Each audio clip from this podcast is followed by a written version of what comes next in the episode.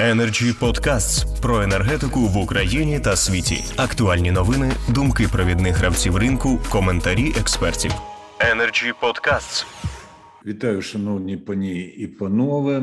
Сьогодні друга наша спеціальна зустріч для обговорення проблеми е, водневої енергетики. І сьогоднішня тема це достатність водних ресурсів для виробництва водню в Україні. Нагадую, що у тих, хто дивиться і слухає наше обговорення, є змога ставити запитання через LinkedIn, YouTube і Facebook. І наприкінці зустрічі ми обов'язково дамо на них відповіді. Ну а враховуючи важливість сьогоднішньої тематики, ми не встановлюємо граничного ліміту для обговорення. Просто нагадаю, що сім хвилин, як доводить практика, це оптимальний, е, оптимальна тривалість. Серед інших питань сьогодні буде про потенційний стан баланс водних ресурсів. Е, регіональні точки розташування об'єктів виробництва водню шляхом електролізу, обсяги та параметри придатності якості шахтних вод, причин е, гірничих підприємств України, та також інші. З нами має бути на зв'язку. Валерій Безус, голова Держенергоефективності, тому що Держенергоефективності і ініціювала цю низку зустрічі разом із Energy Club, але у пана Валерія можуть виникати різноманітні виробничі зараз питання, тому він не спочатку, очевидно, з нами буде. Я запрошую до слова Олександра Боня, заступника директора департаменту і начальника відділу морської політики департаменту сталого природокористування Міністерства довкілля. Пане Олександре, будь ласка. Доброго дня усім, колеги. Перш за все, в тему нашої онлайн-дискусії винесено таке питання, як достатність водних ресурсів. І, на мій погляд, для того, щоб наша дискусія була предметною, треба говорити в контексті двох розглядів, двох речей: це доступність водних ресурсів та їх якість. Цілому, загалом, ми знаємо всі, що вода це основа життя, що в багатьох країнах це водні ресурси, як не як невідновлювані ресурси, природний ресурс, вони є стратегічним запасом, стратегічним ресурсом. Тому переважна більшість країн, особливо вони їхня політика орієнтована на збереження і забезпечення раціонально невиснажуваності так званого сталого водокористування. І, зрештою, коли ми переходимо до ситуації в Україні, я хотів би характеризувати, точніше, характеризувати стан водних ресурсів за цими двома параметрами. Ну, перше, перше це доступність. Свого часу Європейською економічною комісією було здійснено такий глобальний аналіз, і було визначено, скільки ж встановлено критерії для країн віднесення країн до ступеню водозабезпеченості до малозабезпечених водою чи багатозабезпечених водою. Так якщо так, от якщо за цією оцінкою робити аналіз на України, то Україна відноситься до мало забезпечених водою водних ресурсів, оскільки на душу на одну особу припадає лише одна тисяча кубічних метрів річкового стоку на рік для задоволення всіх потреб людини. Всі переважна більшість людей чула таку цифру від 43 до 65 тисяч річок в Україні. Я не буду зараз коментувати таку цифру, але в принципі така кількість говорила б мала б себе говорити, наприклад, про те, що в Україні достатня кількість води, і відповідно має бути якийсь ресурс води достатньо належної якості. Про доступність води я вже сказав. Чим вона зумовлена ще також доступність цієї води, що лежить в основі такої низької доступності води. Перш за все, це те, що наші водні ресурси вони є нерівномірно розподілені по всій території.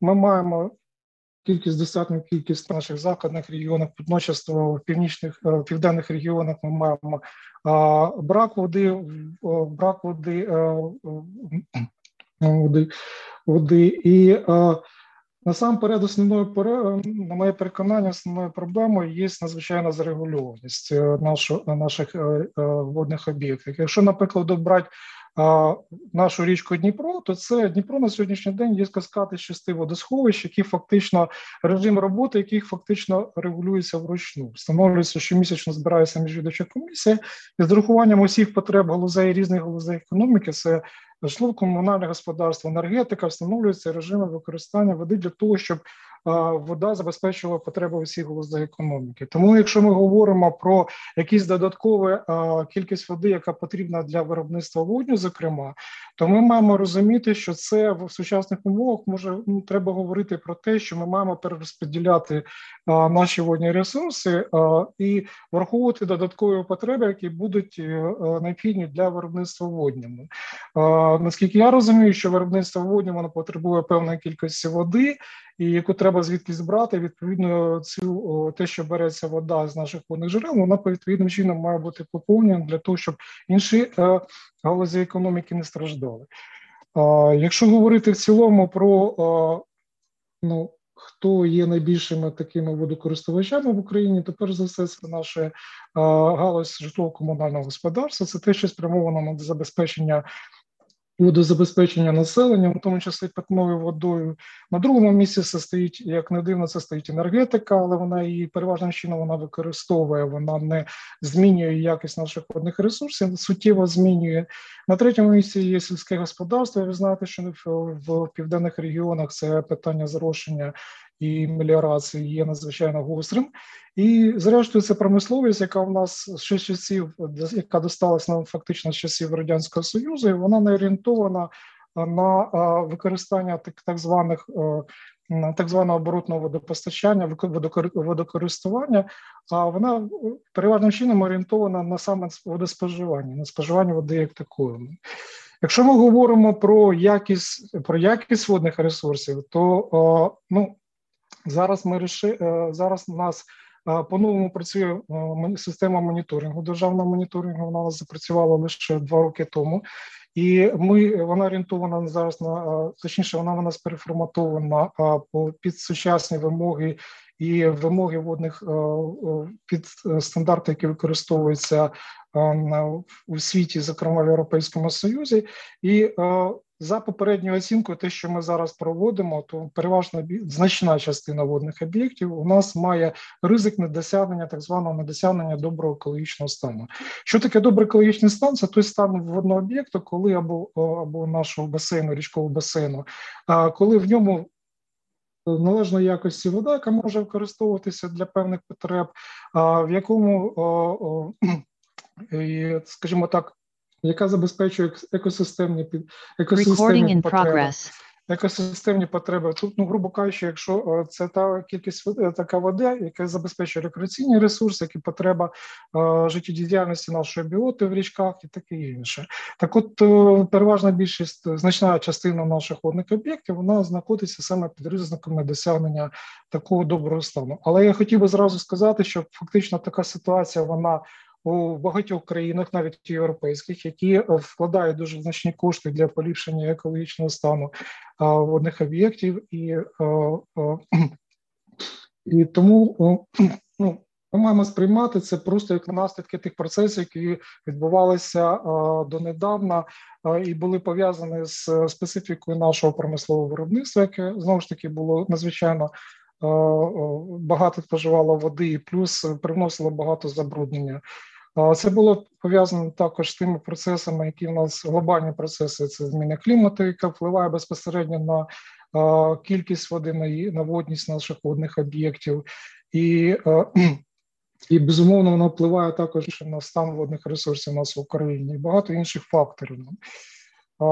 І тому, коли ми можемо в цілому, в принципі, ми розуміємо, свідомо розуміємо, що в водневій водневій енергетиці, напевно, має бути місце.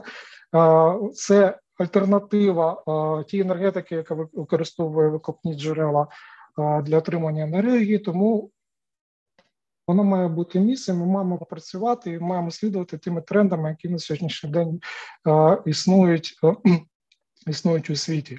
Але коли ми говоримо про розвиток водневої енергетики, ми маємо бути свідомими е, тій реальній ситуації, яка пов'язана з станом водних ресурсів у нас в Україні, з їхньою кількістю, з їхньою якостю. Ми маємо це все враховувати.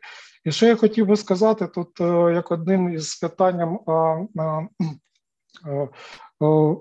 можливого джерела використання водню для виробництва водню це використання морської води Азовського Чорного морів. Я хотів би просто сказати, що насправді в нашому Чорному морі є унікальне явище. На глибині 200 метрів є є великий сірководневий слой. І вже не перший, ми не вперше чуємо про ідею використання цього сірководневого слою для саме отримання водню для подальшого використання.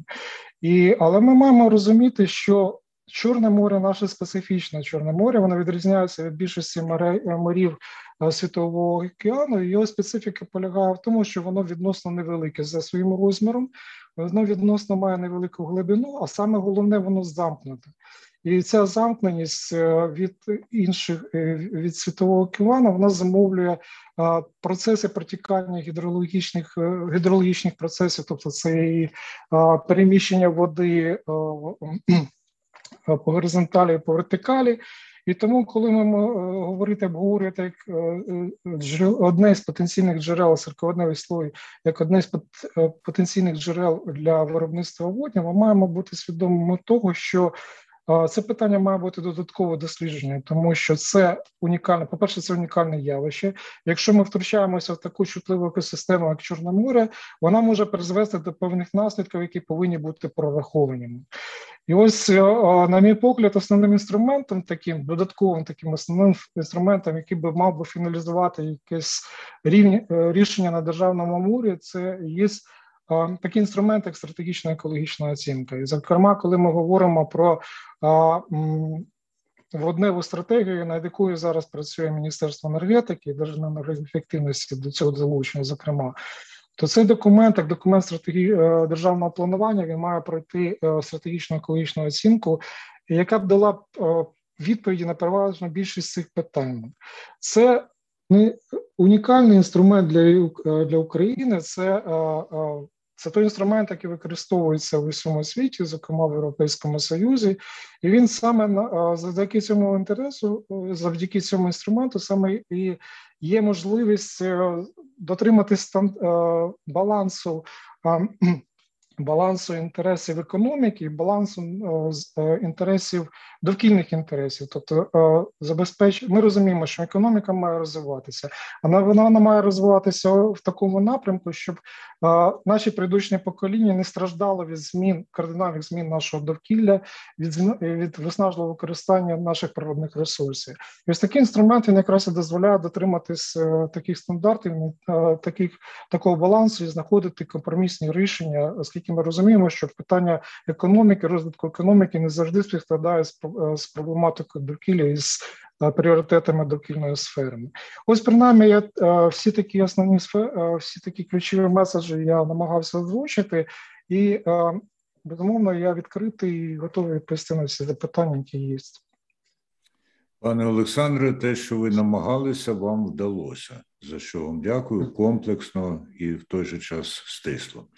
Тепер е, запрошую до слова Ігоря Ковальова. Він директор департаменту управління водними ресурсами Державного агентства водних ресурсів України. Будь ласка, пане Ігоре.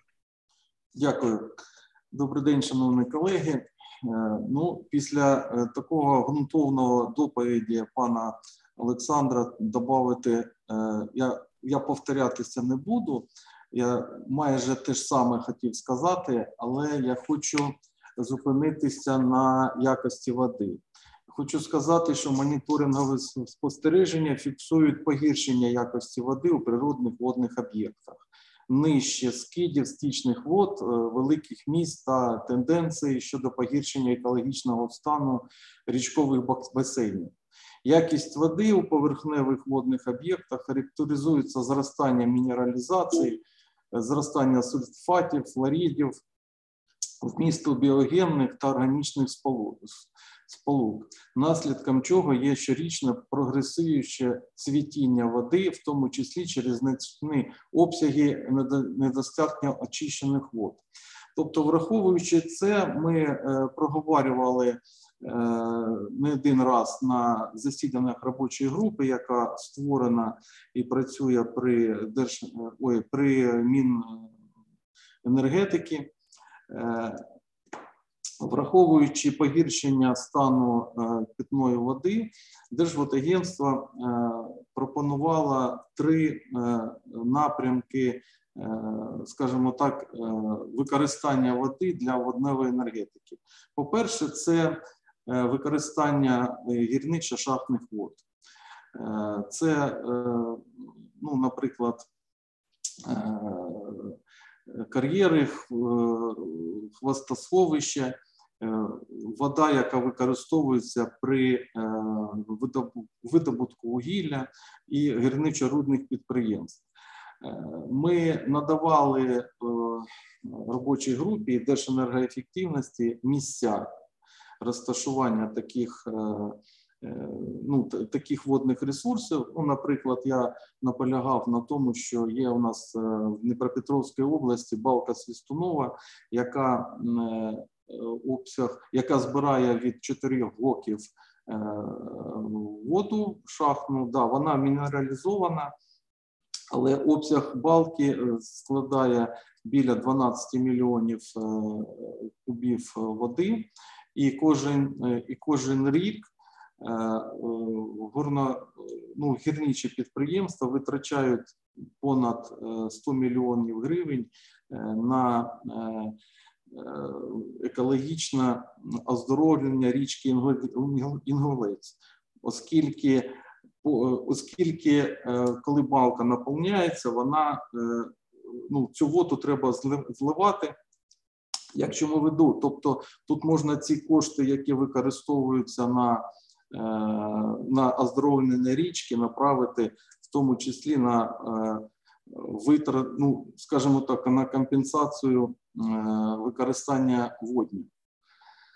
Друга другий напрямок. Ми наполяг, ми пропонували використання морської води, о чому вже пан Олександр казав. Тобто, ми е,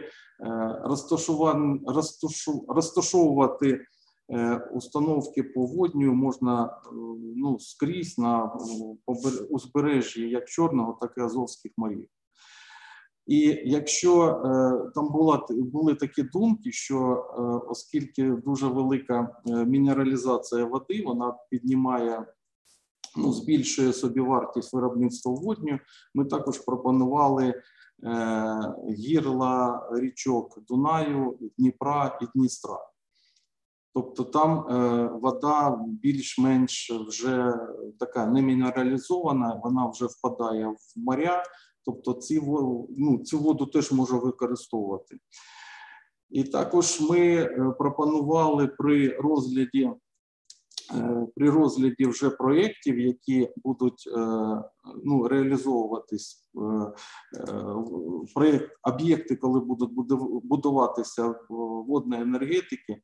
Тобто, ми пропонували проводити додаткові дослідження.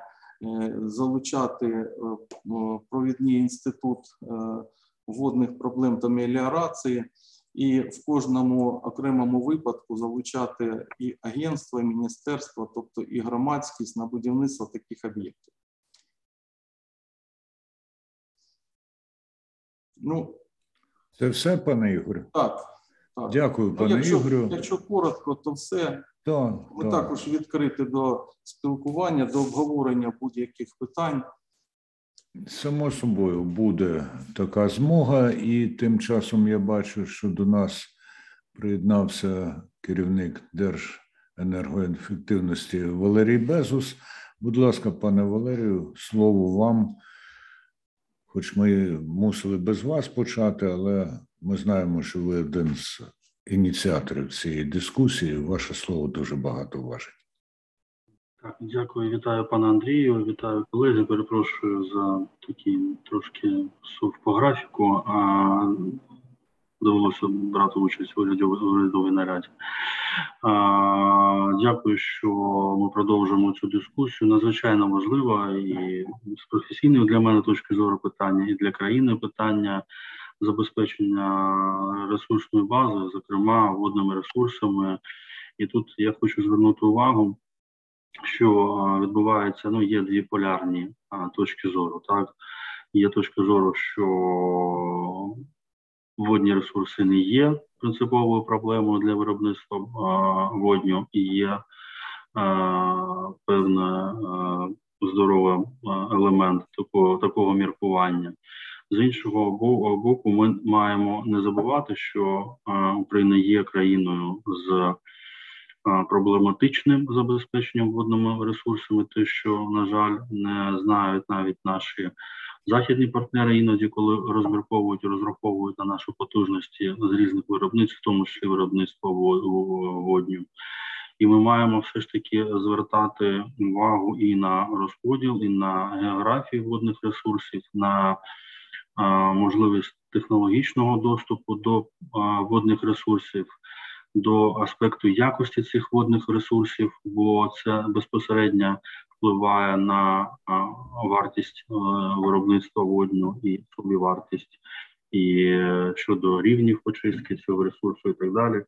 Я також е, звертаю увагу, що все ж таки ми маємо не забувати не тільки про технологічні аспекти, економічні аспекти, але все ж таки, можливо, ну назову так, соціально-політичні аспекти, бо певних регіонів нестача водних питних водних ресурсів є вже реальністю або найближчою перспективою, і ми маємо враховувати, що принаймні плануючи, прогнозуючи і відпрацьовуючи головне питання розбудови виробництв перспективних, які розраховують на водний ресурс, і аспект соціально-економічний, соціально-політичний. Бо знаєте, коли поруч є ну такий простий приклад, або фермер, або якийсь муніципалітет чи громада, яка е, має нестачу водних ресурсів, е, поруч розбудовувати виробництво водоємного е, продукту, водоємного виробництва, треба врахувати, що треба відпрацювати питання, в тому числі розуміння і громадою, і нашими людьми цих цих аспектів, так тому що можна отримати негативну реакцію і, і і, в такому параметрі. Також я дякую всім колегам, багатьох ну з яких я бачу, ми вже спілкувалися. Є різні можливості. Досягнення синергетичних ефектів, де ми маємо можливість вирішити проблему забезпечення питними водними ресурсами з інших міркувань, не тільки з міркувань перспектив виробництва водню, але включивши цей аспект виробництва водню в ці міркування, посилити напрямки. Я думаю, що мої колеги або озвучували. Певні проекти, які має і бачення України щодо розбудови водної інфраструктури і забезпечення питною водою, то туди додати е, компоненту забезпечення водневих виробництв, і це може посилити цей момент. З іншого боку, ми в нас є зони, певні басейни, де в нас є проблеми, які вимагають витратного вирішення. Так, це ті шахтні води і інші а, басейни, скажімо так, або мікробасейни забруднених вод, які вимагають інвестицій, публічних інвестицій, державних інвестицій в очищення цих вод, і тут знову може з'явитися синергетичний ефект, якщо ми розбудовуємо. Публічне приватне партнерство, якщо нам все одно треба вирішувати екологічну проблему, а долучивши бізнес, який має перспективу перетворити цю проблему в виробництва, наприклад, водню, тобто додавши аргумент очищення води не тільки е, з точки зору екологічних вирішення екологічних питань, але й технологічних.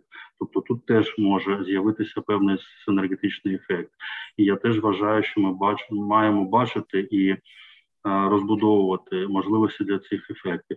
Тому я ще раз дякую і Energy Club, і всім колегам за організацію цього циклу дискусії, і впевнений, що ми в цьому циклі будемо мати можливості обговорити всі такі ідеї, знову ж таки, не залишаючи їх осторонь, тому що вважаємо, що вони там не, не такі значущі, а предметно опрацьовуючимо і шукаючи скрізь можливості для розвитку нашої країни. Дякую. Дякую, пане Валерію. І оскільки ви слушно повели мову про проєкти, то зараз і буде у нас пані Марія Бішко. Вона директорка департаменту з реалізації інноваційних проєктів Укргідроенерго, і у неї тема використання водневих ресурсів на базі гідроелектростанції для виробництва зеленого водню. Будь ласка. Так, дуже вам дякую. Дуже рада сьогодні брати участь е, у нашому спілкуванні. Я вважаю, що ця тема досить вона така пов'язана з нашою компанією. Е, зараз я поясню, чому е, ми є компанія, яка безпосередньо здійснює виробництво електроенергії через споживання води. І відповідно, я би сказала, що це поєднання гідроелектростанції і виробництва зеленого водню є от е, саме перспективніше на сьогоднішній день. Ем, ми всі прекрасно розуміємо, що да, водень буває різний. І ем, на сьогоднішній день ми розглядаємо саме зелений. Чому ми розглядаємо зелений водень? Через те, що так у нас е, світ, європейці, так само і Україна зараз націлена на те, щоб е, забезпечити екологічно чисту перспективу для людства. І зелений водень це от іменно ця альтернатива, яка на сьогоднішній день є важливою. І наша компанія, як е, е, найкраще може показати те, що ми можемо поєднати відновлювальне джерело електроенергії з доступом до води. Е, наш е, основна ціль, ви ну вже як ми попередньо все таки обговорювали, мій колега обговорював це питання. Що ми націлені на е, впровадження установки на 1 МВт на Дніпровський ГЕС. Ми зараз в тому напрямку працюємо. Ми вивчаємо усі необхідні технології. Ми розуміємо, що багато є питань на рахунок ем, подальшого зберігання, транспортування. Е, ну, ці теми ми, я думаю, ще в майбутньому будемо досить багато обговорювати. Але на сьогоднішній день, що нашою компанією було досліджено, ми задавалися питанням, скільки все-таки буде необхідно водневих ресурсів для е, споживання електролізером для подальшому виробництва зеленого водню. І е, ми дослідили це питання і встановили про те, що це буде десь приблизно 260 кілограм годину води використовуватися. Тобто, ми розуміємо, що для нашої компанії це вже ну, не є так ем, багато, як ми, в принципі, використовуємо воду для виробництва електроенергії. Е, я більш так загально е, розповім е, про нашу, да, наше бачення щодо використання нашої електроенергії, е, споживання водних ресурсів нашої компанії, але звичайно більш професійно з точки зору достатньості достатності водних ресурсів для виробництва зеленого водню зможе надати сьогодні. Е, мій е, співробітник, мій колега, це заступник директора департаменту з експлуатації Бгуцький Віталій, і я думаю, що буде доречно йому передати слово для того, щоб він більш можливо розкрив питання е, саме водних ресурсів для виробництва зеленого водню. Дякую. Пані Марія, не можу з вами не погодитись, тому зараз слово має Віталій Богуцький. Будь ласка. Добрий день, колеги. Дякую, Марія, за надану можливість. Е, ну, як Марія вже сказала, Укргідроенерго експлуатує каскади, два каскади гідроелектростанції на річках Дніпро і на річках Дністер. Е, для виробництва водню ну, потрібно два компоненти. Так? Потрібна сама вода для вироблення водню, і також потрібна електроенергія, яка ну, має живити установку електролізну для вироблення цього водню. Е, саме тому даний проєкт було визначено його впроваджувати на Дніпровський ГЕС.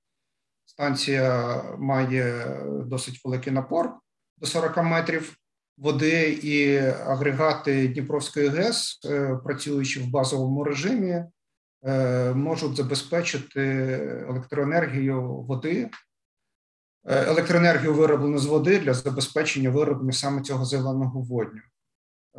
Ну, тобто вироблення 1 МВт водню потрібно 1,7 МВт електроенергії. А для вироблення електроенергії також е, потрібна ну, вода. Ну і е, наші перспективи, що ми бачимо саме по забезпеченню безперервного живлення води, ну, це ми можемо бачити там до 100 МВт водню.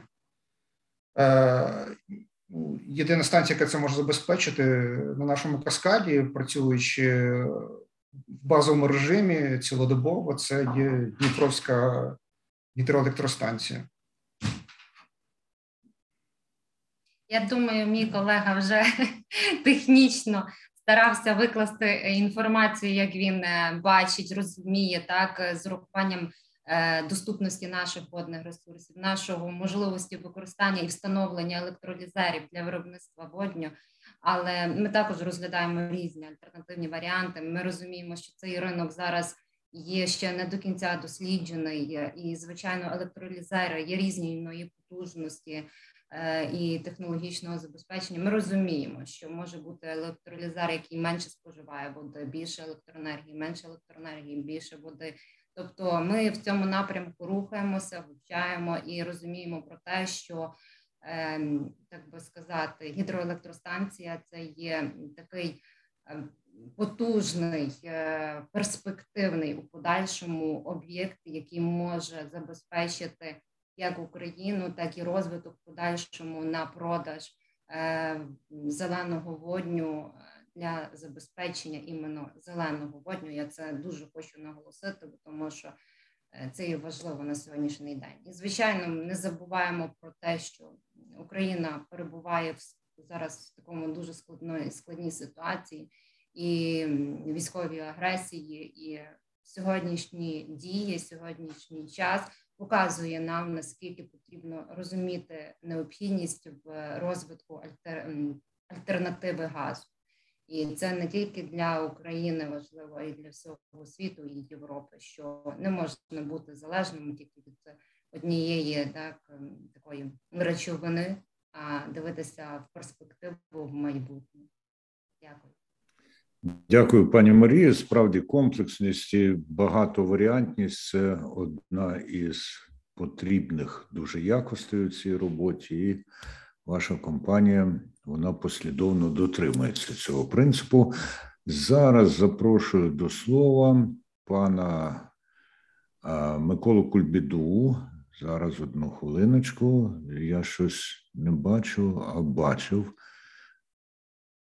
А... Так, я бачу його. Зараз одну хвилиночку. Отже, Микола Кульбіда, директор Українського гідрометеорологічного центру, і він нам більше очевидно розповість про сучасний стан водних об'єктів України. Будь ласка, пане Миколо. Е, доброго дня, Андрію. Доброго дня всім присутнім. Е, я дуже радий взяти участь у цій е, онлайн нараді. Ну і у нас є е, певні свої бачення стосовно кількості е, е, тих водних ресурсів, які є в Україні, і як вони змінюються протягом року чи від року до року. Тому моя доповідь буде короткою, але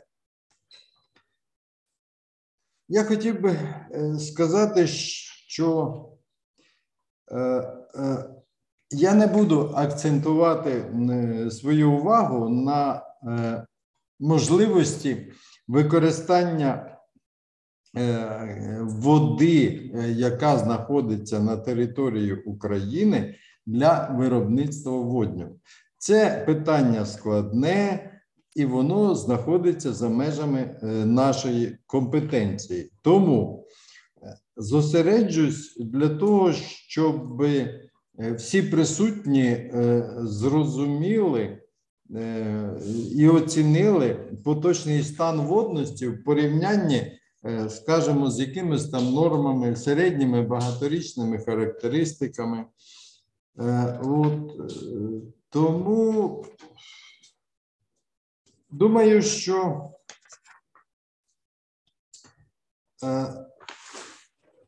протягом останніх 10 років у нас взагалі, ну це тільки 10.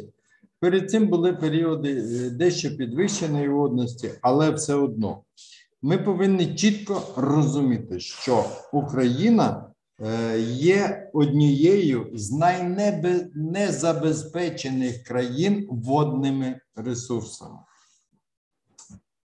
І саме ставити питання про те, що ми повинні потратити 10 мільярдів е, е, кубів води Е, для е, виробництва водню, е, його треба ставити дуже обережно. Це моя проста позиція. Протягом 10 років для формування весняного стоку, який формує в основному кількість води, яка може бути використана в Україні. Е, це були низькі, малоінтенсивні водопілля, які не давали тих притоків води, на які, е, як правило, всі чекають. Е, в літній період в літній період у нас є свої проблеми, тому що посилюється засушливість клімату, зменшується ефективність тих опадів, які випадають. Вони не встигають стікати, вони швидше випаровуються. І е, саме тому в літній період також є проблеми із е, е водо, е, ну, із е, з.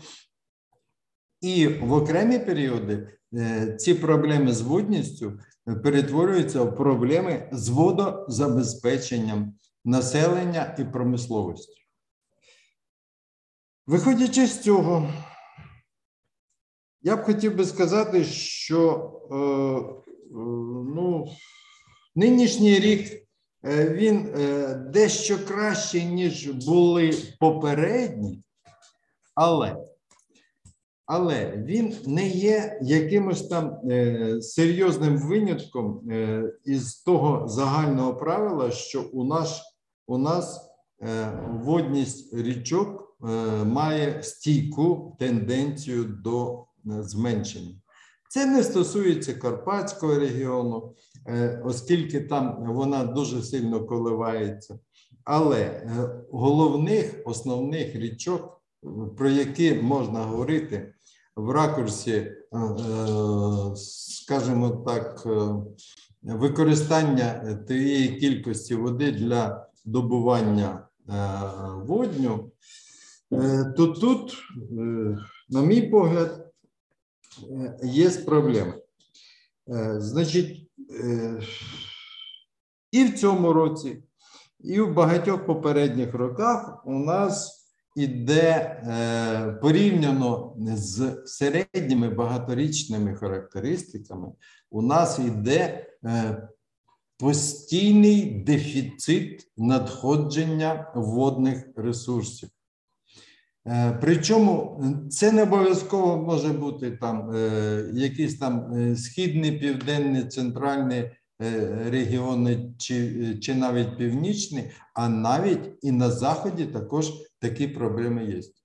Е, в багатьох останніх роках ми відмічаємо, що е, формуються історичні мінімальні е, рівні води, яких не було ніколи, тому що вони і є історичними.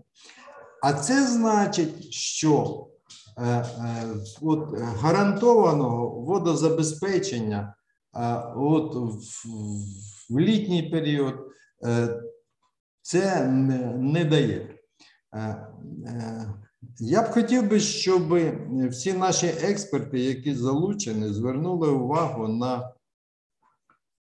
скажімо, використання водних ресурсів. Ну, це питання більше до е, Держводагентства України. А от, е, от стосовно по яких галузях найбільше використовується води, для чого вона йде, і, і, і, і що ми від цього маємо. Е, я б не хотів би займати багато часу. Я б хотів би сказати, що станом на сьогодні водність усіх рівнинних річок України вона е, або наполовину, або майже наполовину, вона менша від нормального режиму. Е, нормальний режим це середній багаторічний, який ми відслідковуємо за багато років е, і робимо відповідні висновки. Обсяг води в каскаді Дніпровського водосховищ е, станом е, на сьогодні дорівнює 44,4 кубічних кілометра.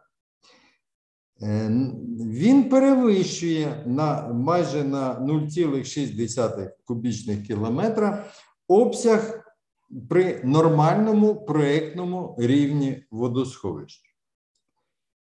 І навіть спостерігається форсування, тобто збільшення е, скидів Е, тобто підвищення рівня води вище е, нормального рівня.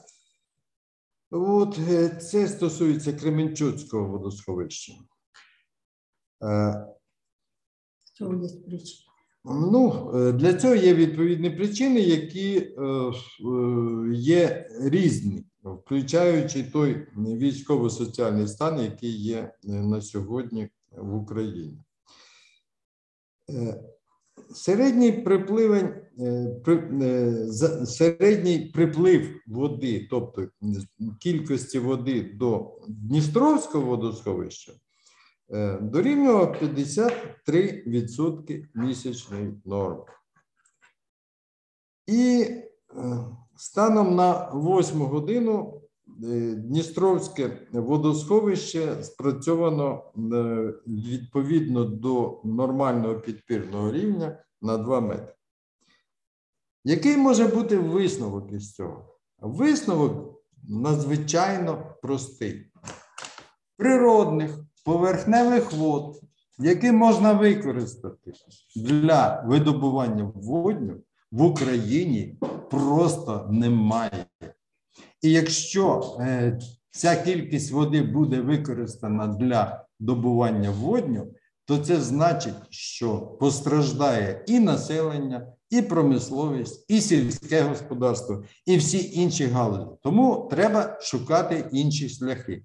Я з самого початку сказав, що я не буду е, якимось чином коментувати, тому що це не в нашій компетенції, де е, брати цю воду. Е, звичайно, якщо буде е, прийнято якесь виважене, правильне, ефективне і погоджене з відомствами рішення, ну е, тоді, мабуть, це буде можливо. Але на сьогодні висновок такий: природних поверхневих вод для впровадження цього проекту по виробництву водню в Україні немає.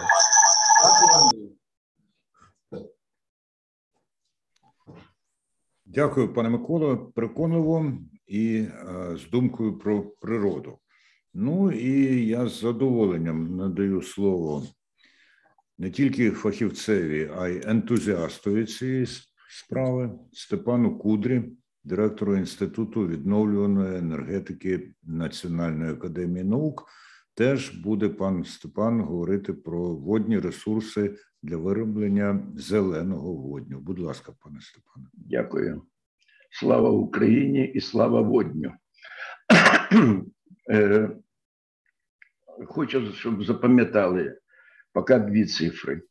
На виробництво одного куба нормального водню треба 900 грам води, літр, будемо так. Ми брали для розрахунків півтора літра, вважаючи технічні розходи. Це перше. Друге, на отримання на даних електролізерах, які зараз є, треба 4,5 кВт години е, електроенергії. І ще одне запам'ятайте цифру, це дуже важливо. Це 8,5 е, кВт годин треба для опріснення зворотнім осмосом одного куба води. Ну, а з одного куба води ми отримуємо тисячу кубів водні. Е, Якщо е, ну, ви рахували, багато хто рахує, що це поверхневі води, то дійсно е, річний е, ресурс річного стоку України ну, в 2019 році брав я було 210 е, квадрат е, кубічних кілометрів. І вся споживання води у нас було 11 мільйонів 110 мільйонів метрів кубічних води. Це 5,3% від е, річного стоку. Для виробництва водню повного потенціалу це 505 мільярдів кубів. Е, необхідно 0,36%. Е, Всього 0,36%. Так? Е, найбільше споживається води промисловістю, сільським, сільським господарством, електроенергетикою і комунальним.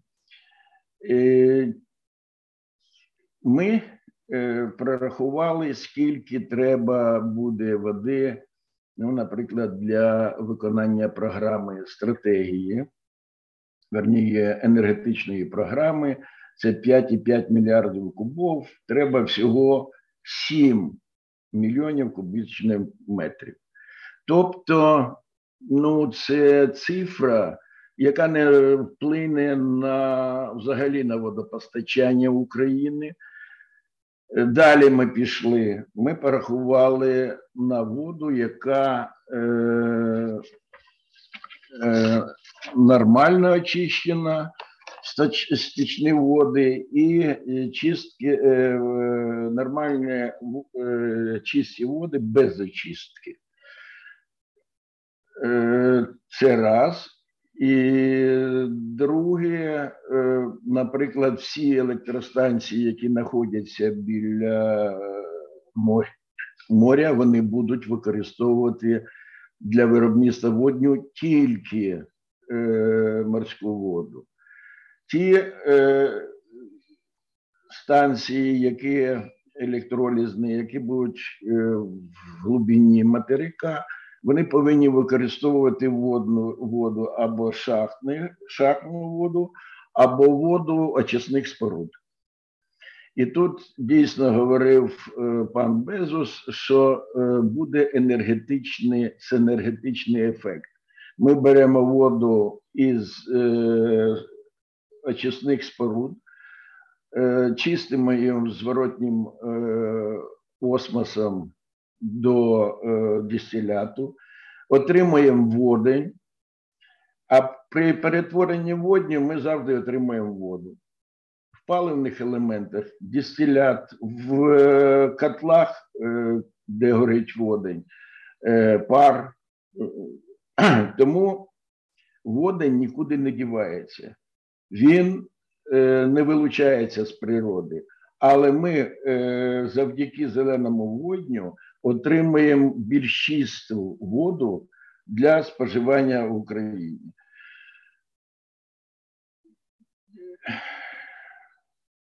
Ну, ще я міг сказати, що е, десь два тижні назад розглядалося питання на президії Академії наук про використання е, для водопостачання для пиття е, води підземної. Ми єдина країна, яка менше всього використовує. європейські країни 90, Данія на 96% підземних вод використовує. І це тим більше, що якщо ми маємо досвід Чорнобильської катастрофи, де е, радіація була, зараз хімічна зброя приміняється, тому все більше і більше Е, буде така, я думаю, програма. Будемо переходити на водопостачання е, підземне, яке безпечне і нормальне. Ну і скажу тоді висновок, що недостатка в е, воді в Україні для виробництва повного 505 мільярдів кубов води у нас немає. Е, ці матеріали опубліковані десь в другому чи третьому номері журналу Відновлювана енергетика нашому. Він є на сайті е, і журналу інституту. Можна познайомитися більш детально. Дякую за увагу. Дякуємо і вам, пане Степане, за як завжди потужне представлення своєї теми. Тепер е, запрошую до слова Михайла Яцюка. Він директор Інституту водних проблем і меліорації Національної академії аграрних наук. Пане Михайле, будь ласка. Дякую, колеги. Доброго дня. Хотів би також поділитися своїми своєю інформацією, напрацюваннями нашого інституту у цій царині. Ну, ми не перший раз уже зустрічаємося із колегами. У нас не перший раз іде дискусія. На попередніх дискусіях ми обговорювали, які можливі потенційні джерела у нас є для того, щоб налагодити виробництво вогню. Говорили про ресурси Кривбасу, говорили про ресурси Донбасу, говорили про ресурси каскаду Дніпровських водосховищ. Дійсно, гирлових ділянок річок для того, щоб, ну скажімо, збалансувати і доступність ресурсів, і екологічний аспект. Е, в даний сьогоднішня дискусія вона повинна ну, стержнем таким проходити. Це звичайно російська агресія. Російська агресія змінила кардинальну ситуацію і по ресурсній складовій, і по складовій можливих місць і об'єктів для виробництва вод. Що стосується ресурсної складової, попередні доповідачі говорили, що є декілька лімітуючих факторів: це доступність до води, її якість, які знаходяться в іншій, е, іншій чи в басейні річки, чи на території України. Ну і третій у нас з'явився блок це безпека. Тому що технологічне виробництво в зонах бойових дій, ви ж розумієте, апріорі не може здійснюватися. Тобто такі регіони, як Донбас, у нас практично випав, да, як можливий об'єкт для виробництва. Також сьогодні питання по Кривбасу буде дуже гостро стоїть, враховуючи, що там відбуваються бойові дії. Е, залишаються ресурси Дніпровського каскаду або інші ресурси, яких попередні доповідачі у нас говорили, їх недостатньо. Тому що повторю тезу: Україна водонезабезпечена країна. У нас е, більше водних ресурсів знаходиться на е, північному заході, менше на південному сході. В цілому, якщо брати по показникам, по цифрах, є визначення економічної комісії ООН, якщо на людину припадає менше, ніж 1700 метрів кубічних води на рік, це країна вода не забезпечена. У нас приблизно 1200 в середньому, а на півдні, південному сході ці цифри коливаються в межах 400. От визначення е, і наукових, і інших е, нормативних ми відносимося до країн, які відчувають гострий дефіцит водних ресурсів і мають водонезабезпеченість для галузі економіки. Якщо говорити сьогодні безпекову складову, давайте проаналізуємо, що відбувається, коли у нас населення із півдня, з південного сходу, де бойові дії, воно, е, скажімо, змістилося або переселення відбулося на захід тобто це відбувається також навантаження на водні ресурси, і це потрібно враховувати. Відбулись зміщення галузей економіки, які використовують воду, в тому числі водоємних. Тобто сьогодні відбуваються такі трансформаційні процеси, які потребують переоцінки навантаженості і доступності водних ресурсів. Якщо говорити з наукової точки зору, то ми маємо можливість використовувати лише в межах 10-30% наявних водних ресурсів. Якщо говорити цифрами, з 210 попередній доповідач говорив 210 кубокілометрів води, це статистична е, цифра, але з них 120 це Дунай, які, ресурси якого ми зараз використовуємо практично лише на 10-15%. І там є потенціал, і дійсно це можна розглядати. Е, якщо говорити з е, інші ресурси, які є в Україні, у нас лише один басейн це Південного Бугу, той басейн, де формуються водні ресурси в межах України. Всі решта це транскордонні басейни, і ми повністю залежні від надходжень водних ресурсів, які формуються за межами України. Якщо говорити про підземні води, Україна чому не використовує Україна підземні води? Тому що їх немає і немає можливості доступу до підземних вод. Геологічна будова, коли Україна на, знаходиться на українському кристалічному щиті, е, не дозволяє нам мати підземні води практично е, з е, північного заходу на південний схід, це від Житомирщини до Луганщини. Тому е, у нас є всього три великих розвіданих е, родовища запасів підземних вод. Це Волинський, це Дніпровський і це Причорноморський.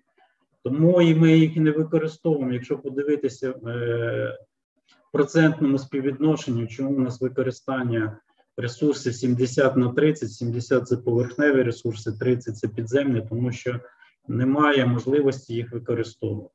І це ключові лімітуючі фактори, не говорячи вже про безпекову складову. Тепер, якщо взяти каскад Дніпровських водосховищ і зараз проаналізувати, що там відбувається, ми повинні говорити, що дійсно в каскаді зосереджено 44 кубокілометри води, з них 18 це корисний об'єм, 18 кубокілометрів води. Але разом з тим ці ресурси також мають проблеми використання. Я маю на увазі пріоритетності, тому що весь промисловий комплекс прив'язаний до басейну Дніпра, практично дві третіх промисловості, також великі міста, на яких розміщені водозабори. А ситуація нинішнього дня, коли ми практично не управляємо Каховським водосховищем, бо росіяни захопили Каховський ГЕС. Каховську ГЕС. І в нас 6,8 кубокілометрів корисного об'єму Каховської ГЕС ми не управляємо. Тобто це ставить великі загрози в цілому для функціонування економіки півдня України. Я вже кажу, не кажу про пріоритетність, щоб колеги з Укргідроенерго розповідали, але разом з тим є пріоритетність використання води. І Микола Іванович Кульбіда говорив про те, що нам потрібно ще економіку враховувати. Тому що якщо ми порахуємо де більша економічна ефективність використання куба води промисловості, в сільському господарстві, в комунальному чи для виробництва водню, тут може бути дискусія, і тут повинна бути урядова політика, тому що дійсно я підтверджую слова Миколаївич Кульбіди, в нас поверхневих водних ресурсів для виробництва водню немає. У нас є ресурси накопичувальних джерела або тих е, накопичувальних, які можна повторно використовувати. Тобто, це або стічні е, води міст великих, або це е, шахтні води, які ми відкачуємо. І тому пріоритетними проектами, звичайно, були проекти, які з приналежністю до Кривбасу і до Донбасу, де дійсно є вільні ресурси, які потрібно викачувати з шахт, і економічна ефективність можливо повторно їх використовувати. Так само можливо економічно ефективно, але це потрібно також прорахувати інвестпроєкті, можливо використовувати стічні води великих міст, тому що поки що для інших галузей економіки ці води не використовуються. Вони напряму або після очистки скидаються в водні об'єкти, і це може бути дійсно е, таким економічно доцільним проєктом. Тепер, що стосується діяльності от нашого інституту і наукових установ, щоб покращити ситуацію з водними ресурсами, тому що Микола Іванович сказав про те, що у нас дійсно е, суттєво знизилась е, ресурсна складова по надходженню ресурсів, по можливості їх використання. І для цього потрібно ряд заходів. І уряд вживає і певне є напрацювання, є напрацювання науковців, зокрема нашого інституту, для того, що потрібно зробити, щоб покращити водозабезпеченість території України. Бо якщо говорити, е, наприклад, сама гостра проблема питне водозабезпечення, то в нас сьогодні проблема Львів, Львова стоїть з питним водозабезпеченням. Там недостатньо ресурсів. У нас сьогодні проблема Житомира. У нас сьогодні величезна проблема для великих міст і населених пунктів півночі і заходу України, де раніше цього не було. Так само проблема сьогодні, і я вже сказав про каскад Дніпровський водоспад. Там дійсно є ресурс, але потрібно е, рахувати пріоритетність, потрібно рахувати економіку. Тому що потрібно зробити, і що вже напрацьовано? Перше, у нас є резерв, резерв Дунаю, де ми можемо в межах 10 кубокілометрів води використовувати для покращення водозабезпеченості півдня. Але разом з тим, якщо говорити з, по, по прорахунках, то цей об'єм води ми прораховували, що він дасть можливість покращити е, питним забезпечити питним водопостачанням населені пункти півдня, тому що там дуже багато, там десятки сотні населених пунктів, які користуються привізним водопостачанням. Тобто привізна вода у 21 столітті. Друге, у нас сьогодні е, посушливість клімату, аредізованість клімату зростає, зміни клімату сьогодні активно на території України. Тобто, нам для того, щоб продовольчу безпеку, щоб світову продовольчу безпеку забезпечити, нам потрібно розвивати зрошення. І тут може бути знову ж таки конкуренція і пріоритетність. Які галузі економіки ми будемо надавати перевагу, чи урядова політика буде надавати перевагу? Тобто, повертаючись, потенціал по ресурсах у нас є лише на Дунаї. Друге питання: у нас сьогодні Полісся може стати водорегулятором, який покращить водозабезпеченість в цілому і Прип'ятського басейну, і басейну Дніпра в цілому, і відповідно і покращить ситуацію е, в Україні, тому що останніми роками ми порахували десь приблизно е, каскад Дніпровських водосховищ 11 кубокілометрів води не добирає 11. Якщо говорити про використання, те, що сьогодні цифри називали, що 9-11 Україна використовує, тобто це той якраз об'єм, який ну, не може використовувати е, галузі економіки, відповідно, не можуть розвиватися. Окрім того, ми порахували зміни клімату, які відбуваються на території України, призвели до це зростання на 2 градуси в середньому температури, призвели, що ми десь приблизно 48 кубокілометрів води не доотримуємо у вигляді, які випаровуються. Також вони звичайно випадають потім в циклічності, але вони випадають з інших територій, і ми не можемо на це розраховувати. Тобто є така проблематика. Тому з наукової точки зору ми зараз ставимо завдання перетворити полісся на водорегулятор, покращити його водоакумулюючу здатність. І таким чином ми можемо покращити ситуацію з водністю. Окрім того, нам на території України суттєво сьогодні і терміново потрібно вживати ряд заходів по ревіталізації річок, по ренатуралізації торфовищ, по відновленню водно-болотних угідь. Це все дасть енергійний ефект для того, щоб ми могли е, бути забезпечені і покращити ситуацію з водними ресурсами. В цілому нам потрібно, і ми цим зараз наш інститут займається, ми перераховуємо взагалі навантаження на території, на басейни і можливість використання поверхневого стоку, можливість використання підземного стоку і в цілому як ресурсу для е, потенційного розвитку е, всіх галузей економіки. Що Олександр Бонь сказав, що законодавством прийнята цільова така функція, цільовий показник це досягнення доброго стану. Тобто, наші всі заходи, які е, будуть реалізовані в планах управління річковими басейнах, вони повинні або не погіршити ситуацію по досягненню доброго стану, або забезпечити досягнення доброго стану вод у всіх басейнах річок. І будь-які дії по е, використанню водних ресурсів вони повинні звичайно бути ув'язані. Дякую за увагу. Коротко. Якщо є питання, готовий відповісти. Я гадаю, що до питань ще дійде черга, бо надходять е, з Фейсбука і інших. Дякую вам, тим часом, пане Михайло, і передаю слово Дмитрові Новицькому, президенту Асоціації Укрводоканал Геологія, екологія. Перепрошую. Будь ласка, пане Дмитро. Доброго дня, е, колеги. Е, знаєте, я не є фахівцем в питаннях виробництва водню, і тому, можливо, я буду дещо користуватися інформацією, яку я зміг опрацювати, і хотів би звернути увагу на декілька речей. Ну, по-перше, політична складова, е, чи е, абсолютно правильно Михайло Васильович зазначив про те, що має бути все таки е, політичне рішення в тій ситуації, які опинилася Україна, війна, переміщення осіб пов'язане з також використанням водою.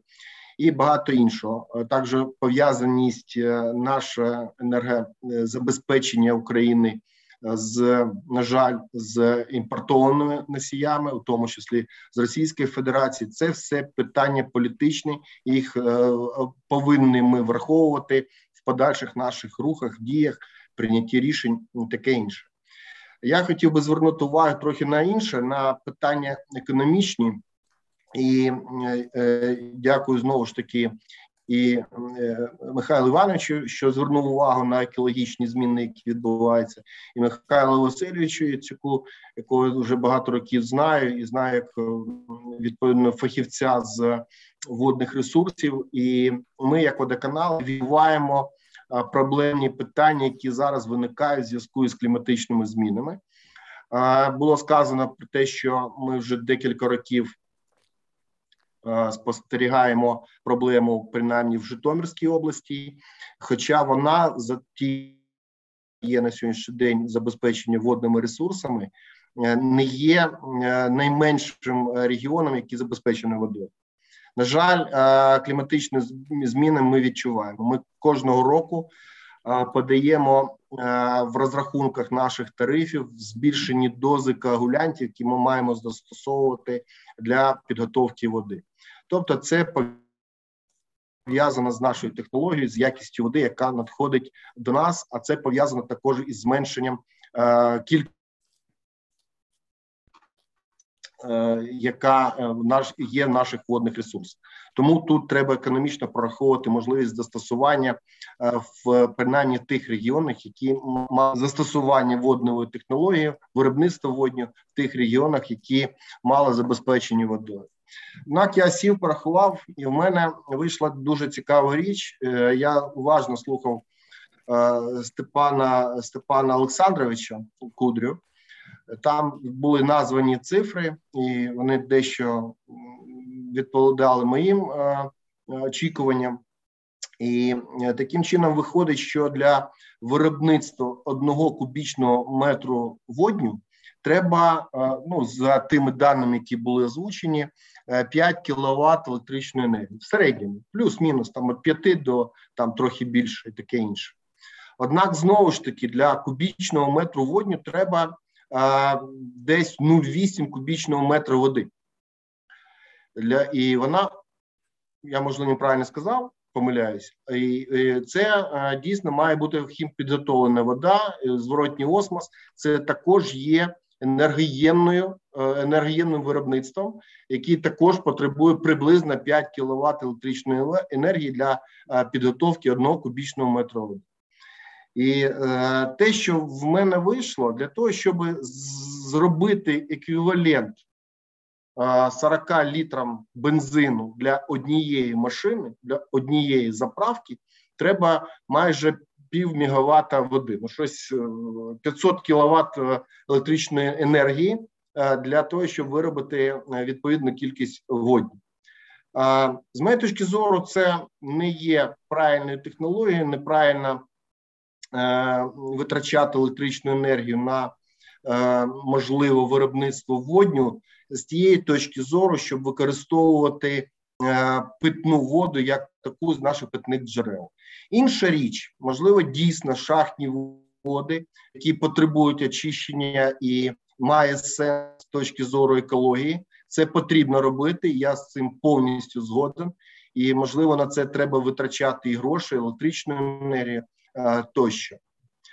Що стосується інших питань, які виникають в зв'язку з виробництвом і е, використанням водню, хочу нагадати, що в будь-якому випадку буде використовувати зжигання е, водню в повітрі, а при цьому виробляються знову ж таки ті ж самі парнікові гази, і це теж питання до екології.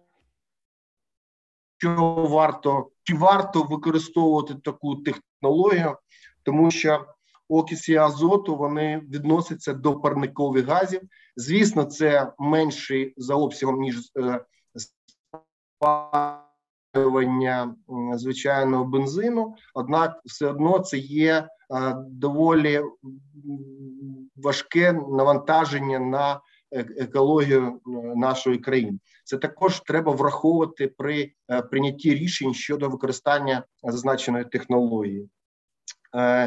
Я не кажу вже про інші питання, які будуть виникати, якщо ми будемо потенційно використовувати водень в теплоенергетиці, то відповідно буде виникати питання безпеки, накопичення, транспортування, транспортування до теплоенергетичних підприємств. Тобто тут треба змінювати підходи, змінювати, мабуть, розуміння яким чином вирішувати питання, і зараз ми відпрацьовуємо з Мінрегіоном питання стратегії розвитку водопровідно-каналізаційної галузі. Хочу звернути увагу. Навіть не всі міста на сьогоднішній день забезпечити централізоване водопостачання, а каналізування на рівні відсотків. А якщо так казати, сільська місцевість взагалі каналізована на 3%. Тобто є на що звертати увагу, тому з моєї точки зору є застереження е, застосування такої технології. Однак, знову ж таки кажу, є політична складова, вона має бути вирішена, і е, треба е, зважувати всі, всі мінуси такої технології. Дякую за увагу. Дякую, пане Дмитре. І тепер у нас є час відповісти на запитання перед тим, як перейти до е, прикінцевих зауважень. Е, Олександр Ботес нам написав, і він дивиться на LinkedIn нашу дискусію. Втім, почну не з запитань, а з того, що він пише е, в останньому своєму абзаці, а саме таке. Наведіть порядок у традиційних паливних ресурсах, потім можна планувати водень.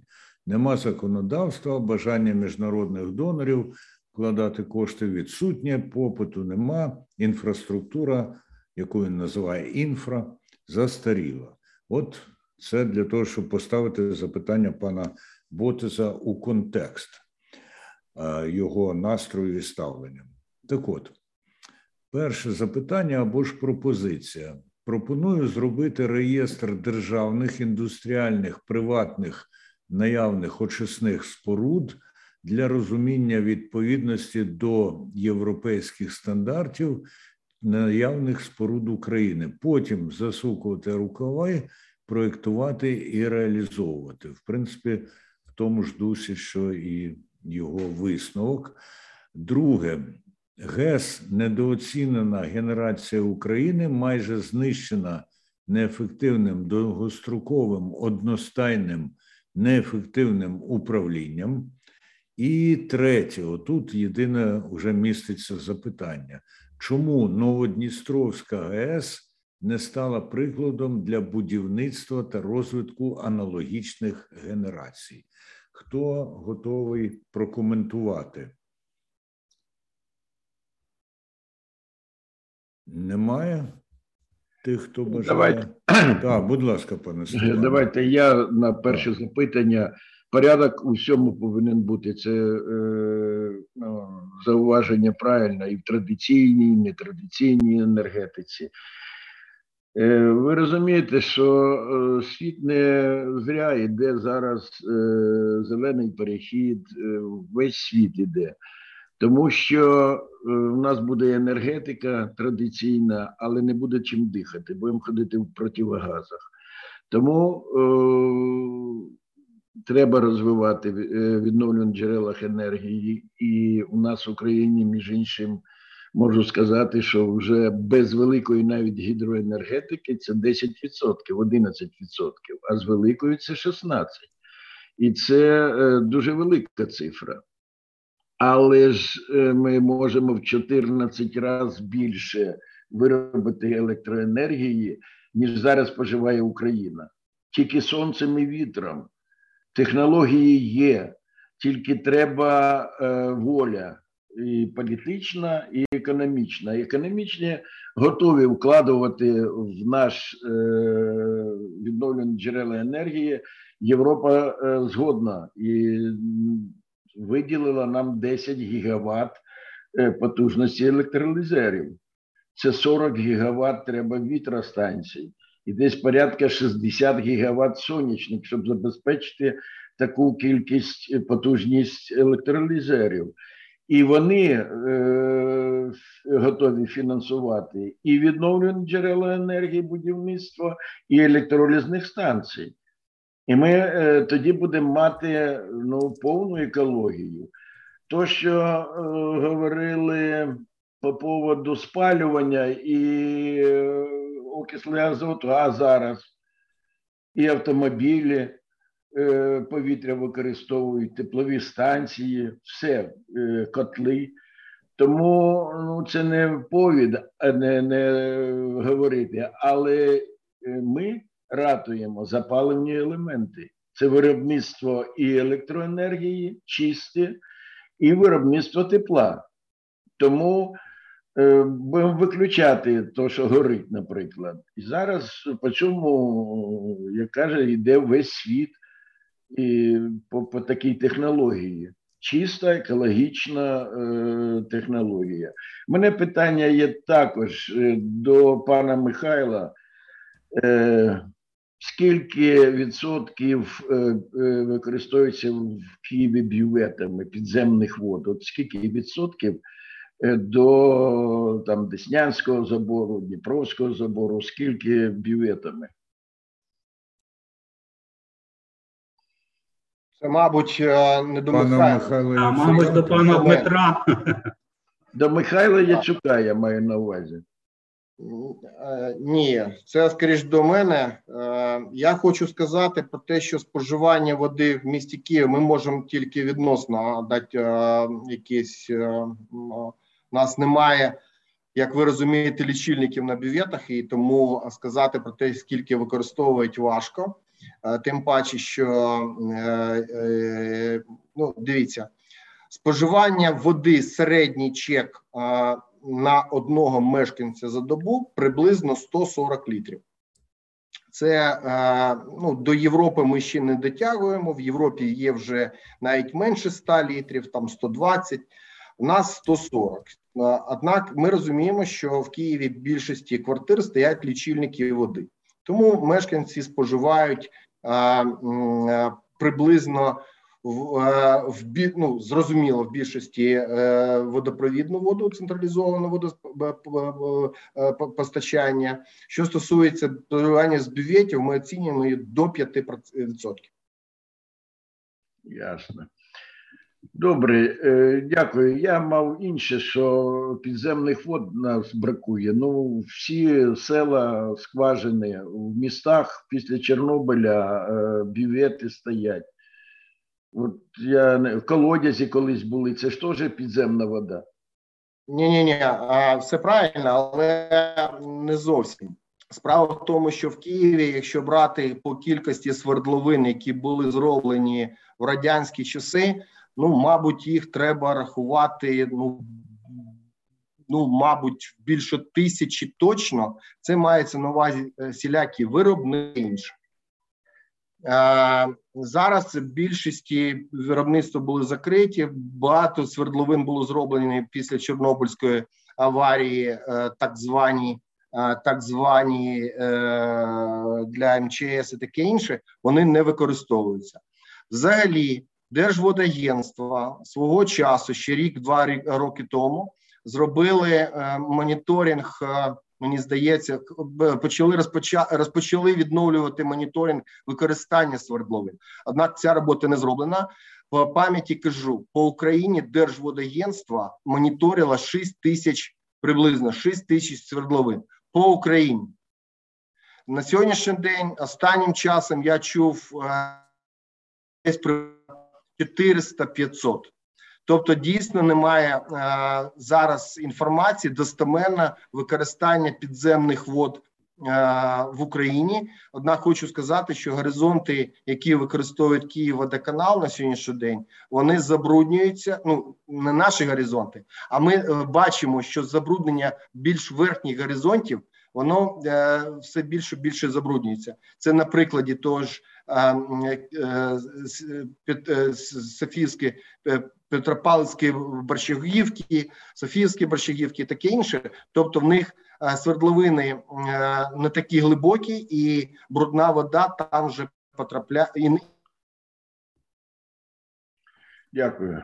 А, Так, саме закінчення ми від пана Дмитра не почули, що брудна вода. Якщо можна, я теж маленький комент зроблю. Так, звісно, треба плані. навіть, пане Михайло. Дивіться, є спостереження, спостережна мережа, пан Дмитро сказав. Так, от маленький приклад. В Рівненській області є одна свердловина, яка була побудована для досліджень рівня ґрунтових вод в 60-х роках. І два роки тому там рівень води взагалі зник у Рівненській області, розумієте? А сьогодні наш інститут провів дослідження і має приклади десятки населених пунктів, де е, рівень води підземних вод знизився, і проблема використання колодязів ну, надзвичайно актуальна, вплоть до того, що е, приходиться, відбувається переселення населення переселення, тому що нема доступу до якісної питної води. Якщо проаналізувати кількість населених пунктів, які користуються привізною водою, і подивитись географію цих населених пунктів, то ви побачите там Львівську область, Рівненську область, Франківську область, Київську область. Це ті території, які у нас забезпечені водними ресурсами. А от якраз в контексті питного водозабезпечення якісною питною водою, і, зокрема, сільських населених пунктів, є величезні проблеми по всій території України. Дякую, дякую, пане Михайло. А можна ремарку ремарку От, потрібно. Ми зацікавлені в обговоренні. Будь ласка, пане Михайле. Е, в мене, як і було 50 років в Креміці, в батька в місті Степані Рівненської області, гарна вода. До сих пір є. Глибина там 18 кругів. І ніякого дефіциту немає ні води, ні якості. Ну, я можу також практичний приклад. Я сам з Вінницької області роблю. Мої батьки теж живуть в селі і так само використовують колодязь. І проблеми немає в нашому селі, але є проблема в сусідньому, тому що приходить сусідні села, всі поглибили свої колодязі. Вони не мали доступу. І поглибили вони суттєво на десятки метрів. І це дійсно є проблема, це реальний факт. Колеги, я гадаю, що якщо кожна і кожен з нас згадає, в якому селі або ми, або наші родичі, і скільки там кругів у колодязя, то ми будемо довго аналізувати подібності і відмінності, і невідомо чи встановимо там якусь спільність. Але от Дмитро Новицький хоче сказати, будь ласка. Пане Дмитре? Да, вибачте. Да. Так, будь ласка. Хотів знову ж таки звернути увагу. Я в своїх розрахунках я хотів би, щоб Степан Олександрович або підтвердив, або спростував, що для тої ж самої заправки автомобіля, про яку я казав, я порахував, треба 38 кубічних метрів води. Взято до уваги. Взято ні, ні, ні, ні, ні. Це дуже принципово. Я поясню, чому. Тому що, тому що якщо тоді не робіть таких шахтні води. Розрахунки трошки, мабуть, десь е, невірні. Я вам кажу, що для одного метра кубічного водню необхідно 900 е, грам води. Це одна справа. І, і е, хто-то говорив там 6 кВт годин, да, то е, на один куб е, старі ще СЕУ, апарати, електролізери, так, вони так використовують. Зараз нові вже використовують 3-4 кВт години. Ми для розрахунку брали 4,5, не вашим і не нашим. Тепер е, не мої дані, а дані е, іноземні. Значить, е, одна е, тона кілометр автомобіля 0,63-0,77 е, євроцентів. Автобуса 1,66 до 2 євроцентів тонна кілометр. На, наприклад, Toyota Mirai японська, вона використовує 1 кілограм на 100 кілометрів. Кілограм це помножити на 11, а ні, верніше 11 нормальних метрів е, кубів е, водню. Так що тут арифметика дуже проста. І вже водень, Я все правильно. Вже водень із... Я про те кажу, я правильно розрахував. Конкурентно спроможний з природнім газом, як він стоїть на хабах тисячу, півтори, а то й дві тисячі. Е, це раз. І друге, е, конкурентно спроможний з бензином, соляркою, але зато він екологічно чистий і вічний, тому що вічний вітер, вічне сонце. Так що тут ну просто з часом треба. Да, Традиційно вона нам допомагає зараз, і сама головна, але з часом треба все-таки міняти на нові технології, нову енергію. Так що тут таке і транспорт, і все. Колеги, неабияка дискусія розгорнулася, коли дійшло вже до практичних аспектів. Тим часом нам написав Ігор Ковальов, що у нього наступний захід починається. Шкода, що ми не почуємо від нього прикінцевих зауважень, але у нас є достатньо людей, щоб підсумувати те, про що йшлося, і е, якщо інших так би мовити, апеляцій до інших учасників і учасниць немає, то я пропоную перейти до прикінцевих зауважень. Немає заперечень? Немає. Тоді я прошу пані Марію Бішко, чий виступ нам запам'ятався, почати от прикінцеві зауваження. Е, так, дякую. Е, Дуже було конструктивно послухати наш діалог, наше спілкування. Почули дуже багато речей, ем, які потрібно додатково досліджувати, е, тому що я розумію, що різні дані. Я почула дуже різні дані щодо того, що я саме починала розказувати на рахунок того, що електролізер бувають різні, які по різному споживають е, і кількість води і кількість електроенергії, і в кожного свої е, показники. Звичайно, ми маємо розуміти, що технологія йде уперед. І я бачу майбутнє так, що е, електролізери будуть різної потужності з різними е, технологічними такими характеристиками, які будуть все менше вжива... необхідності вживати електроенергії і кількість води.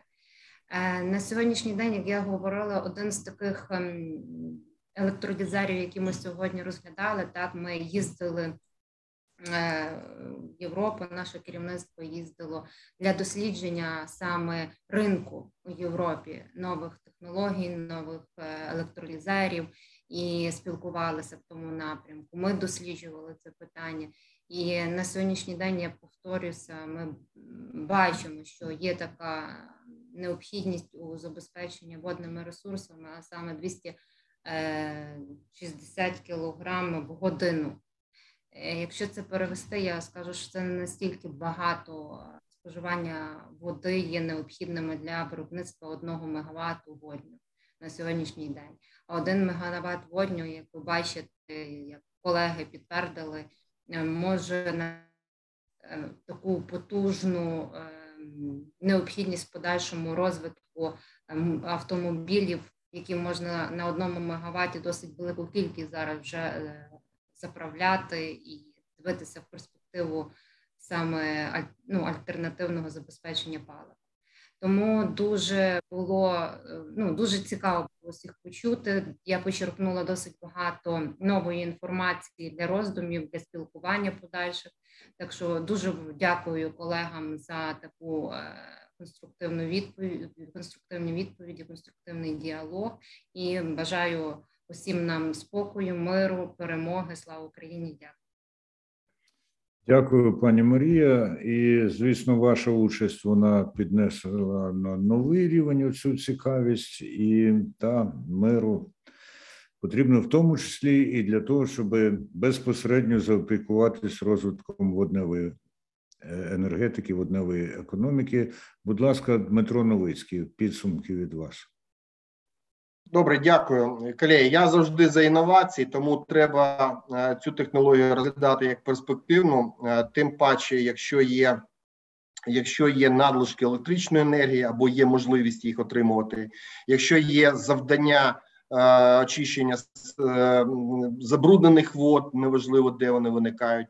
Тому я вважаю, що перспектива є дуже складно з точки зору там сьогоднішньої економічної ситуації в Україні е, рухати, коли є інші пріоритети. Однак не треба зупинятися, треба рухати. А там далі ми будемо маємо робити те, що можемо, а буде як треба. Чудово скеровано на результат. Ваше зауваження, не сумніваюся. Будь ласка, пане Михайле Яцюк, пане Михайле, ваші підсумки. Я також підтримую колег, що перспектива є, і потрібно її розглядати, і можливо це дасть певний поштовх і економіці, і інноваціям, і певний науково-технічному прогресу, і наука буде задіяна, але знову ж таки потрібно виходити на принципах доступності, наявності окупності, економічно, економічної доцільності, і головне ключове це екологізація, не порушення екологічної стійкості наших територій і не, не погіршення доброго стану. От. А все решта, я думаю, підключивши синергію, порахувавши. Потенціал у нас є тих ресурсів, які не використовуються. Можливо, їх можна залучити при певних наукових підходах і певних економічних розрахунках. Дякую. Дуже важливий цей комплексний підхід. І Степан Кудря, будь ласка.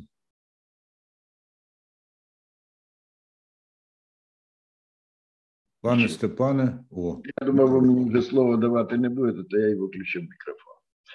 Я всім вдячний, е, по-перше, за дискусії, за виступи і за підтримку тому що е, ну, ще рік назад розуміння такого не було. Що ми е, приречені використовувати е, відновлену енергетику. Я сказав уже, що у нас потенціал її на сьогоднішній день, а він буде збільшуватися в залежності від техніки перетворення в 14 разів більше, ніж споживає Україна електроенергії на сьогоднішній день. Ну, вона споживає 150-160 дето мільярдів кіловат годин. І е, один із таких е, від'ємних е, характеристик відновленої енергетики було то, що е, нестабільні вони. Так, от водень в першу чергу забезпечує стабільність енергосистеми, е, як з відновлюваними джерелами енергії, так і для резерву для нашої системи. А тепер до висновки. В Україні є значний потенціал відновлюваних джерел енергії для енергозабезпечення України, в тому числі для виробництва водню, які використовуються в енергетиці, на транспорті, в промисловості, газовій, хімічній, чорній металургії. Наявні водні ресурси України є цілком достатніми для реалізації досяжного потенціалу виробництва зеленого водню без збільшення існуючого водозабору. Третє, вартість водню залежить від технології отримання, а при використанні відновлених джерел енергії від природного потенціалу. Вартість зеленого водню має стійку тенденцію до зниження. Дякую за увагу. Дякую вам. Ну, от бачите, як можна не давати слово, коли такі висновки. І Олександр Бонь, котрий починав дуже діловим таким вступом нашу дискусію. Будь ласка, пане Олександре, майже прикінцеве зауваження. Дякую, колеги. Надзвичайно приємно брати участь у такій предметній фаховій дискусії. Що б я хотів би від себе особисто відзначити? Ну, по-перше, ми всі бачимо і розуміємо, що Україна останні протягом останніх років вона стала центром таким уваги в певному геополітичному просторі. Тому а, чи бути інноваціям, чи ні, чи розвивати, чи ні, чи долучатися до цих процесів, це питання або ми будемо попереду і будемо завжди, а, скажімо так. Завжди з тими країнами, які взяли високі рамки і політичні, або ми будемо ставати лупцювати на місці.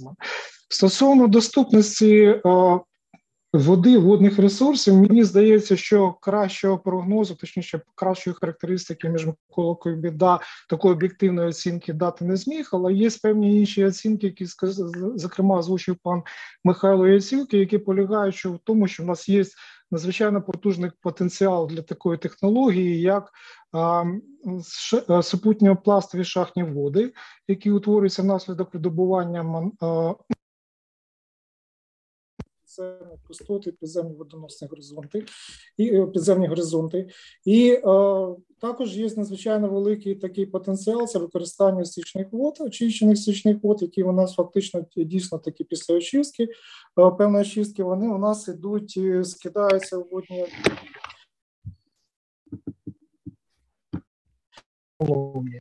З точки зору самої технології, так безумовно є певні нюанси, але воднева е, енергетика, вона перш за все, як я вже говорив, я повторюся, вона це альтернативна енергетика, яка дозволить нам, скажімо так, відійти поступово відійти від використання е, нафти і газу або вугілля, або ще інших там викопних е, природних ресурсів, і таким чином ми збережемо певний е, певну, е, певний природний ресурс.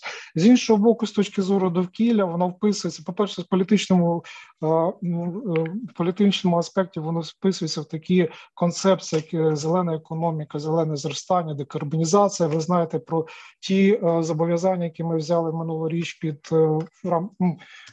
по досягненню декарбонізації до 2030 2010 року, і тому саме застосування, перехід, розвиток цієї е, виду енергетики, воно буде сприяти досягненню саме цих показників. І не тільки це, воно ще дозволить вирішити певну низку проблем, довкільних проблем, які ми маємо на сьогодні. Ми тут говорилися про автомобілі. Якщо ми нам вдасться стати, ну, скажімо так, тим тією країною, яка буде забезпечувати, скажімо, розвивати водневу енергетику, забезпечити виробництво водню, яке буде заміщати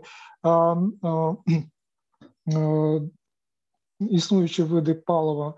От то ми, зрештою, вирішимо частково, принаймні в більшій степені ми вирішимо проблему забруднення атмосферного повітря. Ми знаємо, що атмосферне повітря найбільшим чинником забруднення є саме автомобільний транспорт у містах і агломераціях на сьогоднішній день. Тому знову ж таки я також підтримую інновації. Я також говорю про те, що має бути всебічно проаналізовано і можливості і перспективи використання цієї. Цієї цього виду енергетики це має бути зроблено з урахуванням усіх тих існуючих там підходів і принципів, про які я говорив, в такий спосіб, щоб, скажімо так, розвиваючи цей вид енергетики, або ну цей вид енергетики, не завдавати шкоди іншим іншим аспектам, наприклад, довкіллю, зокрема. Тому ще раз дуже приємно було надзвичайно брати участь у цій дискусії. Дуже предметно було, і я думаю, що саме приємне чути, що принаймні в цих питаннях у нас тут є ну, скажімо так, сформоване спільне бачення над спільним, воно ми фактично єдині єдині в ну, єдині в цьому питанні. Дякую за увагу. Дякую, пане Олександре. І остаточний підсумок сьогоднішньої дискусії. Прошу підбити Валерія Безуса, голову Держенергоефективності. Нагадаю, що це є фактично ініціаторами цієї серії е, наших обговорень. Будь ласка, пане Валерію.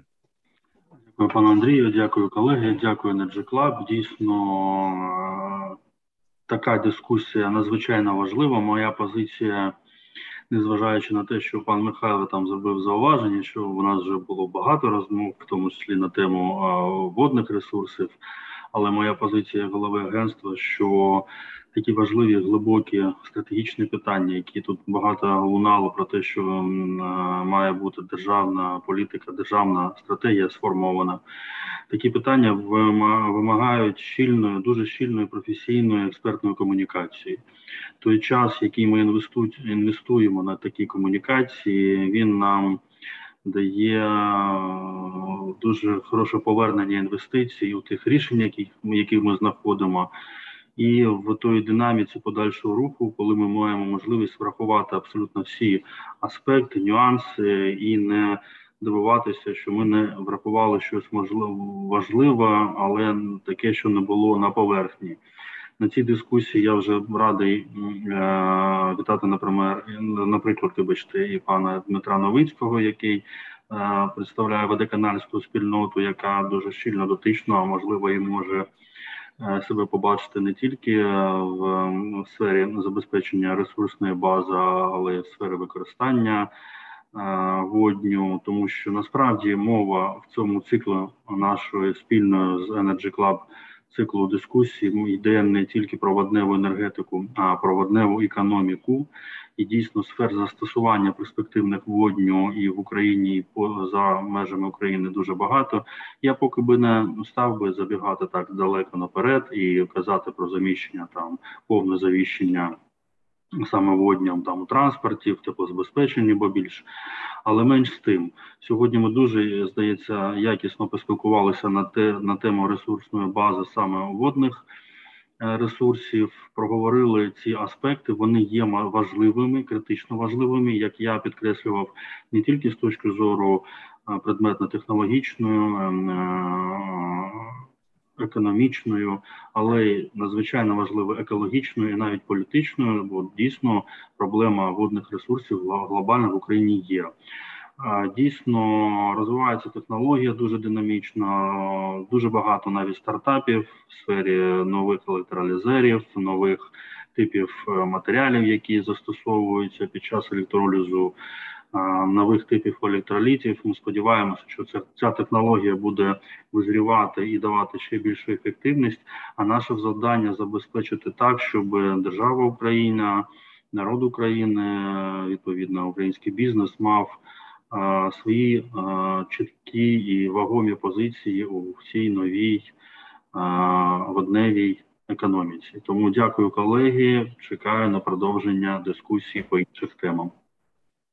Дуже дякую, пане Валерію. Чекати недовго, десь тиждень, мінус дві години, може мінус півтори години. І справді сьогодні було сказано дуже по-діловому про важливість цієї теми. Були представлені деякі проєкти, можливо, деякі прожекти. Будемо з'ясовувати. І Уже через тиждень третя буде наша зустріч відносно водневої енергетики, водневої економіки. Всім дякую, всім успіхів і слава Україні. Energy Club. пряма комунікація енергії.